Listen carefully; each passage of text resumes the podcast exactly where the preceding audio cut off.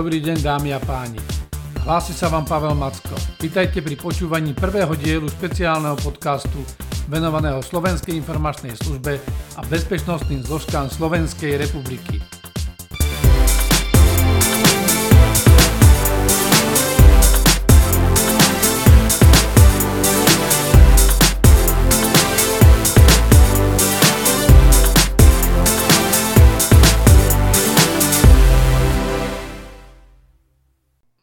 Srdečne pozdravujem priatelia.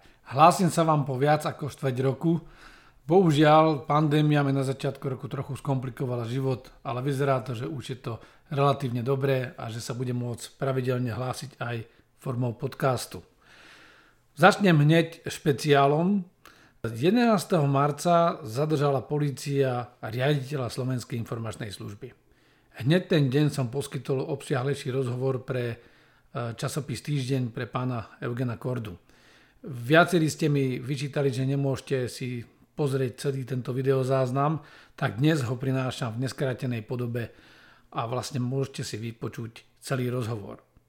Pretože to, čo som povedal o zadržaní riaditeľa SIS eh, hneď po tom, ako ho zadržali, v podstate platí doteraz. Pokračuje vládna kríza, ale zároveň sa ukazuje, že naozaj slovenské bezpečnostné zložky a v tomto prípade predovšetkým Slovenská informačná služba majú vážny problém. Je to ďaleko hlbší problém, ako by sa mohlo zdať zo zadržania jedného riaditeľa tejto služby alebo jeho námestníka a vláda, nech už bude v akomkoľvek zložení alebo akákoľvek budúca vláda, sa bude musieť tejto problematike venovať. Preto nech sa páči, priatelia, vypočujte si pôvodný rozhovor pre pána Kordu a pre časopis Týždeň e, v neskrátenej podobe a k tomu, ako by štát mal riešiť tieto bezpečnostné zložky a čo by sa malo udiať e, so Siskou, sa vrátim v druhom dieli tohto špeciálu venovaného Slovenskej informačnej službe a bezpečnostným zložkám Slovenskej republiky. Nech sa páči, príjemné počúvanie. Pán generál, tak e, čo ste si vypovedali, keď ste si dnes ráno otvorili noviny a zistili ste, zistili ste že šéfa tajnej služby si odviedla policia, že ho zadržala. A zadržala ho vraj za korupciu. Tak čo napadne normálneho človeka, keď toto počuje a vidí? No, takže to je veľký problém. A prvé, čo ma napadlo, je, že asi sa musím ospravedlniť aj občanom banánových republik, lebo ak som hovoril, že sa chováme ako banánová republika, tak toto je ešte väčší problém.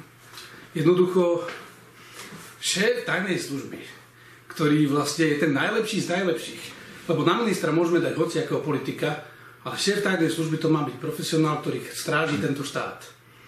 Ak vôbec máme podozrenie, že zadrží iný štátny orgán, v tomto prípade Národná kriminálna agentúra, šéfa tajnej služby, s podozrením, že to je jedno, akú trestnú činnosť spáchal, no je to škandál a prúser e, najväčšieho rangu. To znamená, vláda má veľký problém, lebo šéf tajnej služby je nominantom vlády, vláda navrhuje šéfa tajnej služby, vláda ho riadi, schváluje štatút a organizačnú štruktúru tajnej služby a zadáva jej úlohy. E, služobne riadi a vymenováva šéfa tajnej služby, alebo teda šéfa Slovenskej informačnej služby, pani prezidentka Slovenskej republiky.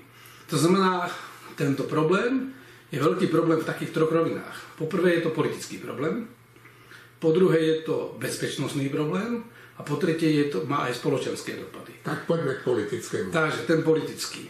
Táto vláda e, vyhrala celkom s prehľadom, alebo jej strany, vyhrali s prehľadom voľby a postavili ich na zmene toho systému, čo tu bol, mafiánskeho štátu, korupcie. A vlastne protikorupčná agenda bola mimoriadne silná a je stále silná v tejto vláde. Prišla pandémia a vláda sa ocitla ako keby vo vojne na dvoch frontoch. V tom prvom fronte v boji s pandémiou bohužiaľ prehráva aj vďaka vlastným, vlastným chybám. Nie vláda, my prehrávame. No prehrávame všetci, ale vláda je za to zodpovedná najviac, pretože organizuje a riadi.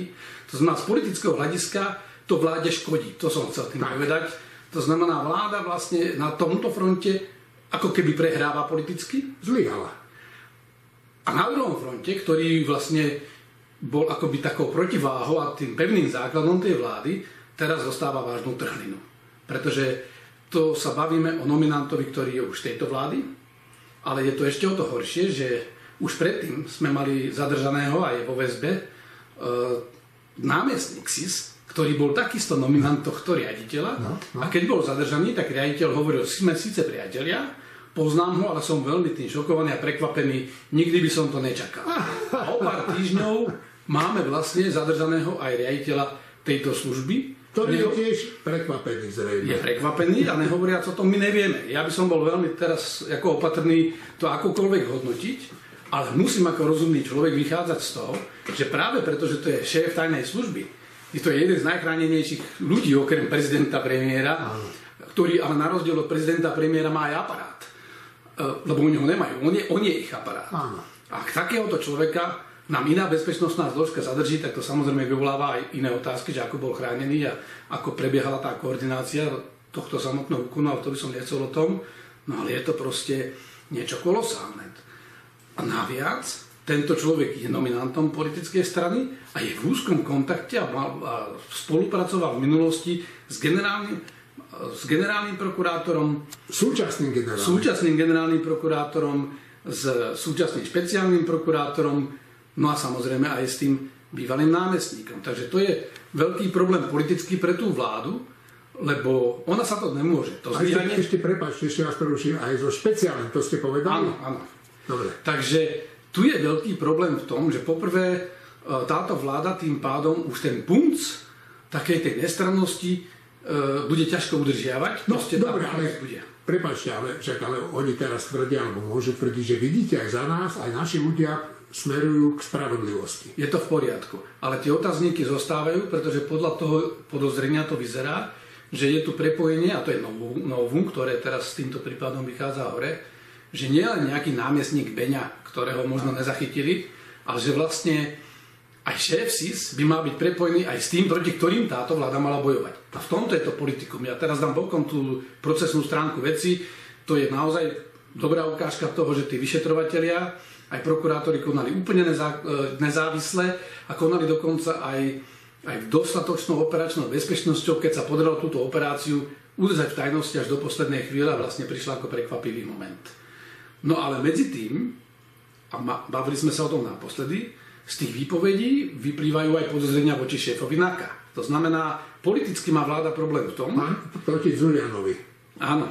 To znamená, politicky má vláda problém v tom, že či opozícia to, táto bude zneužívať, to je úplne jasné, ale aj ľudia si kladú otázku, že ako to tu je vlastne poprepájané, ako je ten štát prelezený a či to nie je napríklad boj medzi bezpečnostnými zložkami, lebo aj tak to môže byť. Ja musím vychádzať z toho, že naozaj postupujú tie orgány činné v trestnom konaní v súlade so zákonom a vedomí si toho, že postupujú proti šéfovi tajnej služby. To znamená, určite tam nejaké dôvody musia byť, samozrejme, že či sa potvrdia, to uvidíme, ale je to úplne nepodstatné. Politicky je podstatné to, že vláda e, stratila ten monopol e, na to, že mohla tvrdiť, že sme tu. Sice sa nám nedarí v tej pandémii, ale, ale naša hlavná úloha je nahradiť tady ten mafiánsky štát a tu korupčný systém a momentálne jej nominanti sú v tom podozriví tiež. Eh, bude to zaujímavý vývoj, na druhej strane môže stmeliť tú vládu, lebo momentálne sa ukazuje, že vlastne, ak stráca aj druhú frontu, no lebo stráca na obidvoch frontoch a tým pádom už není veľa toho, čo by ju podržalo. Pokiaľ sa bavíme o tej bezpečnostnej rovine, no tak je to hrozné zistenie, o, ktoré, o ktorom my vlastne hovoríme spolu už opakovane, že vlastne bezpečnostné zložky tohto štátu sú absolútne nespolahlivé v rozklade. A nedá sa im naozaj veriť. Ja som dnes ráno na svojom Facebooku napísal, že tento štát je prehnitý ako prekúsený starý kabát myšami. Jednoducho, kam sa pozriete, je nejaká krysa, ktorá niekde vylezie a niečo hryzie.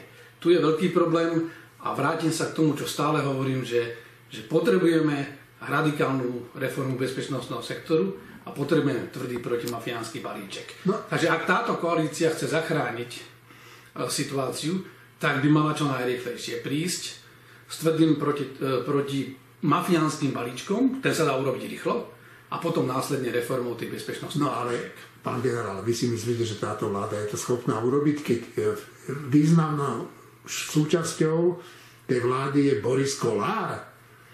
Ja by som nešiel do tejto až roviny. Samozrejme, že mm, je to legitímna otázka, ktorú kladete, lebo sú pochybnosti o tom, aké je pozadie vlastne aj tohto pána, ale, ale to je, nie je úplne podstatné. Podstatné je to, že, a ja si myslím, že není schopná v tomto momentálnom štádiu, ale ako rozumne uvažujúci človek, takisto vychádzam z toho, že ale musí si to ona uvedomiť v prvom rade, lebo ak chcete niečo napraviť, musíte si uvedomiť, kde je problém. No. A musí dospieť nejakému plánu, ako sa posunúť ďalej. A keď, ne, a keď nedospeje? Tak skončí na smetisku deň, ale bohužiaľ aj tento štát v rozvrate. Hmm. Jednoducho, tie zložky sú v vážnom rozklade, nedá sa dneska už veriť nikomu a to nechcem preháňať. Tam veľa čestných ľudí, ale tí čestní ľudia, aká je ich motivácia vlastne ísť do toho rizika. Lebo ja obdivujem týchto vyšetrovateľov no, a chlobok no. hole pred nimi, že to, to musia byť úplne čistí a išli do toho s tým, že vedia, že pôjdu už teraz proti všetkým, aj proti tým predchádzajúcim a momentálne už asi aj, aj proti súčasným, lebo nevedia, že kto ich podrží, ak budú v úzkých, aj procesne. No a to sa chcem spýtať teraz, že, že jedna vec mi nejde do hlavy, ale vy to meno ste spomenuli, že tí vyšetrovatelia patria pod svojho šéfa, ktorý sa volá, volá Zurian. Zurian. A o ňom ste vyslovili pochybnosti, že čo je to za človeka. No jak sa im to podarilo pred ním utajiť?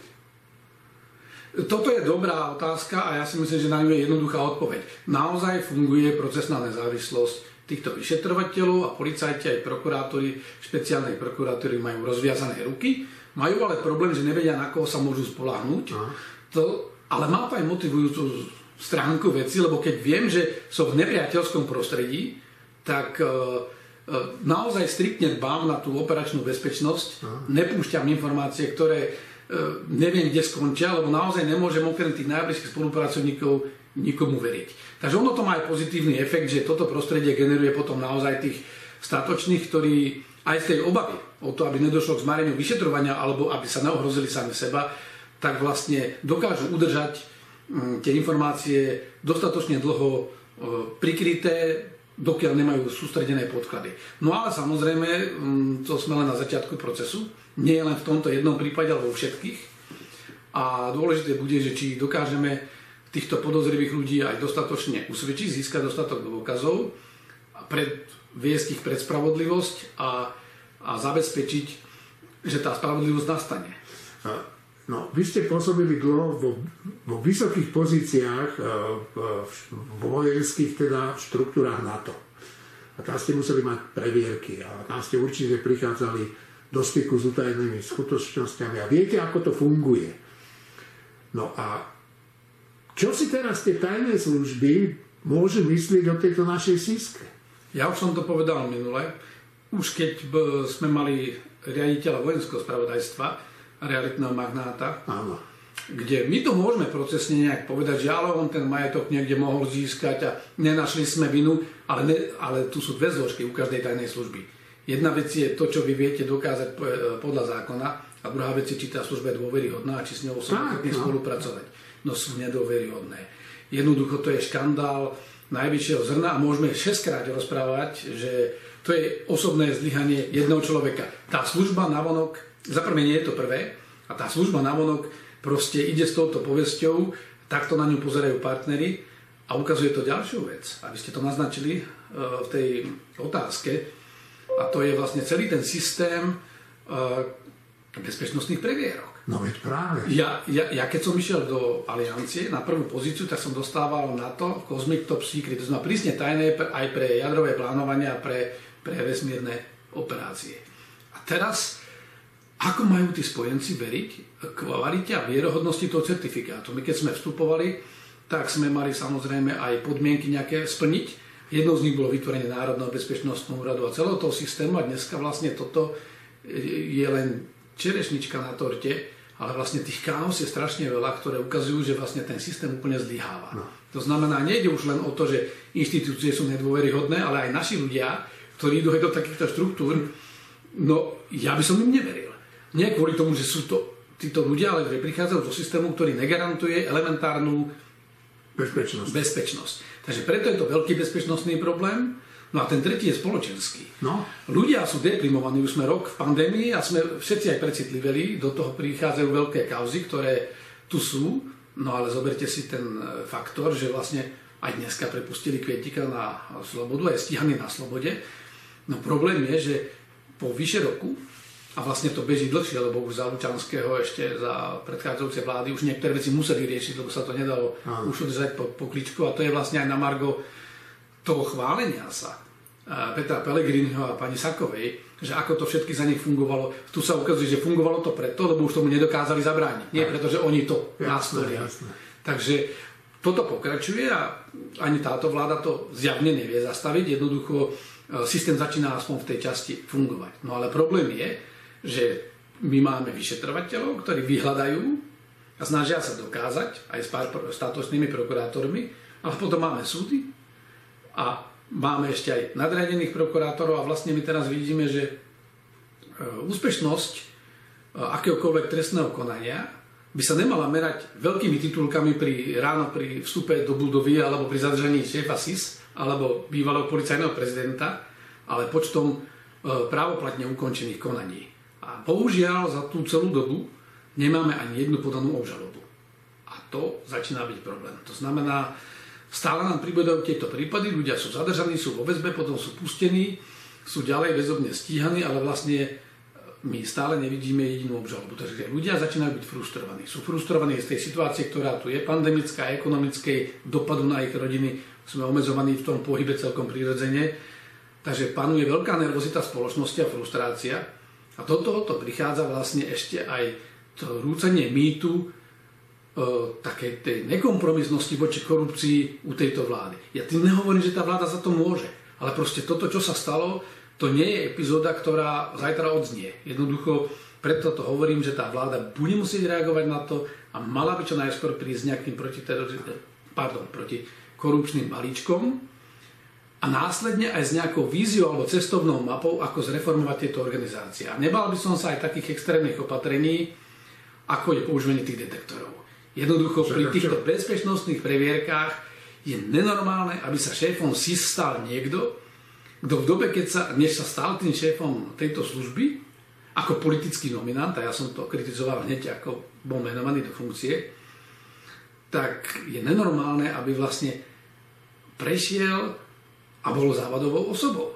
Jednoducho, to keby, keby fungoval ten systém bezpečnostnej previerky na takúto funkciu, jednoducho musia ísť ľudia na tie detektory lži. Zaregistroval som, že minister vnútra e, vypočul nielen moje e, želania a že pripravuje teda zmenu zákona v policajnom zbore, kde toto chce sprísniť a že naozaj by aj na tie detektory malo prísť. Podľa mňa do týchto služieb to nie je pre každého, a občan, ktorý chce v takejto službe byť, má z toho aj nejaké výhody, má z toho samozrejme podstatne väčšiu záťaž, k tomu má nejaké benefity, sa musí dobrovoľne podriadiť tomuto režimu. Ak sa mu nie je ochotný podriadiť, nech ide robiť niečo iné.